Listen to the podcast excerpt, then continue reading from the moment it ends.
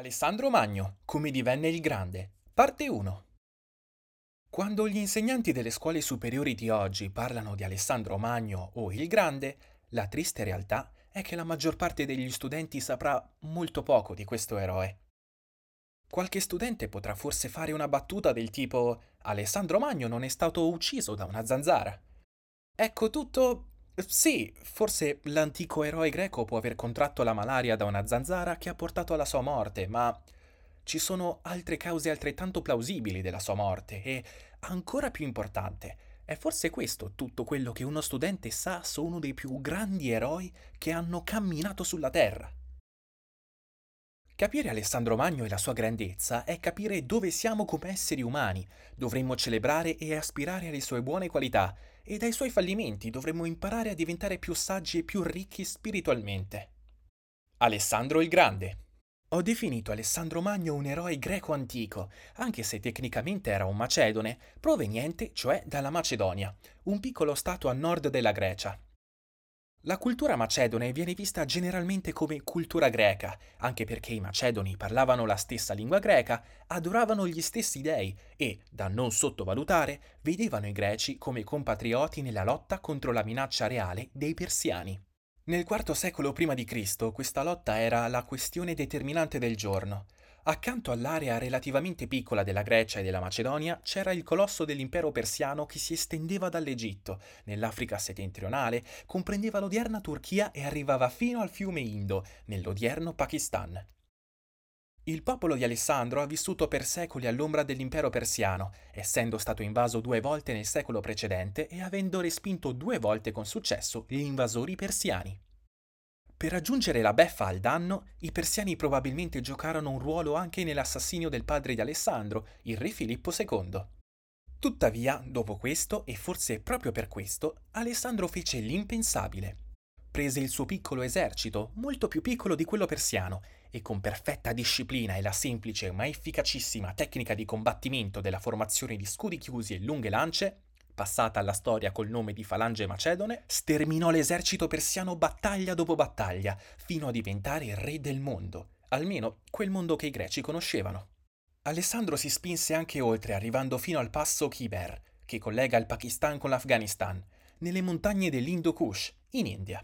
Tornò indietro solo quando le sue truppe, malconce e con nostalgia di casa, si ammutinarono. Anche allora tornò indietro da un'altra parte, conquistando man mano, e tutto questo fu realizzato tra i 20 e i 32 anni. Grazie al successo della sua grande impresa, la cultura dell'età dell'oro greca, la profonda saggezza di Socrate, le sculture squisitamente realistiche, l'architettura precedente, le tragedie e le commedie che avrebbero poi ispirato Shakespeare furono tutte preservate dalla minaccia di distruzione. Alessandro fondò anche la città di Alessandria d'Egitto, che, con la sua vasta biblioteca e il suo faro di 40 piani, sarebbe stato il centro intellettuale ed economico della civiltà occidentale per secoli, lasciando un'eredità culturale che sarebbe stata accolta dai romani nella loro repubblica e impero. Tutto questo, in breve, è il motivo per cui Alessandro è grande. Come ha fatto Alessandro a diventare grande? Come quest'uomo fece tutto questo è un'altra domanda, le narrazioni popolari oggi ci danno molto poco in risposta. Sul lato negativo dello spettro di queste idee popolari era un uomo bianco imperialista che opprimeva gli altri ovunque andasse, mentre sul lato positivo era un giovane spensierato e focoso, spinto forse dal testosterone, con un impareggiabile senso dell'avventura.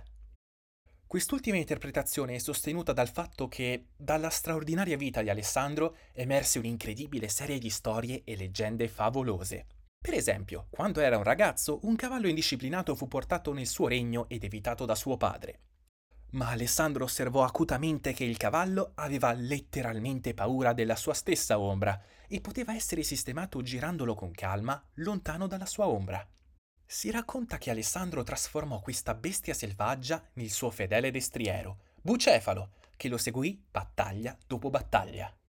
Si dice anche che Alessandro fu istruito dall'antico filosofo greco Aristotele e che era così innamorato degli antichi poemi epici di Omero che quando entrò per la prima volta nell'impero persiano scelse di sbarcare nell'antico sito di Troia di cui si parla nell'Iliade di Omero, lasciando il suo esercito sbarcare altrove. Più tardi, durante la sua conquista, si dice che Alessandro abbia incontrato il nodo gordiano. Si trattava di un enorme nodo di corda su un vecchio carro e la leggenda diceva che chi fosse riuscito a scioglierlo sarebbe stato il padrone del mondo. Alessandro vi diede un'occhiata e poi semplicemente tagliò il nodo, sciogliendolo con successo. Da lì nacque l'espressione tagliare il nodo gordiano, cioè risolvere un problema complicato con una soluzione semplice e un po' rozza.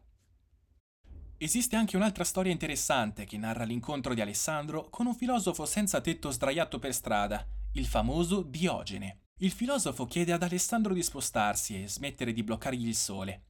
Alessandro fu ispirato dal completo disprezzo di Diogene per lo status e la ricchezza terrena ed esclamò Se non fossi Alessandro, sarei Diogene. Tuttavia, a questo episodio si oppongono altre storie che contraddicono questo sentimento illuminato e non materialista di Alessandro e sottolineano invece le sue tendenze tiranniche, come quella che narra che, quando un filosofo disse ad Alessandro che il mondo in cui viviamo non è che uno di un numero incalcolabile di mondi, Alessandro si mise a piangere perché non poteva conquistarli tutti. Ora, che siano di fantasia o reali, tutte queste sono splendide fioriture nell'arazzo della storia. Tuttavia non ci dicono in modo coerente o affidabile come Alessandro sia diventato così grande da sole ci portano sulla strada della banalità bizzarra e inutile, fino al punto da lasciare uno studente ricordarsi solo della ridicola e insignificante storiella della morte per una puntura di zanzara del grande Alessandro. Pertanto è istruttivo rivolgere la nostra attenzione alla prima fonte storica su Alessandro il Grande, Diodoro Siculo, uno storico greco che scrisse secoli prima di tutte le altre fonti sopravvissute. Da Diodoro possiamo trovare in modo affidabile quelle caratteristiche determinanti che ci presentano veramente la storia di Alessandro Magno, in particolare le caratteristiche o virtù che possiamo definire come fratellanza, buone maniere e fede. Ma cosa significano esattamente quei termini? Lo vedremo più da vicino nella seconda parte.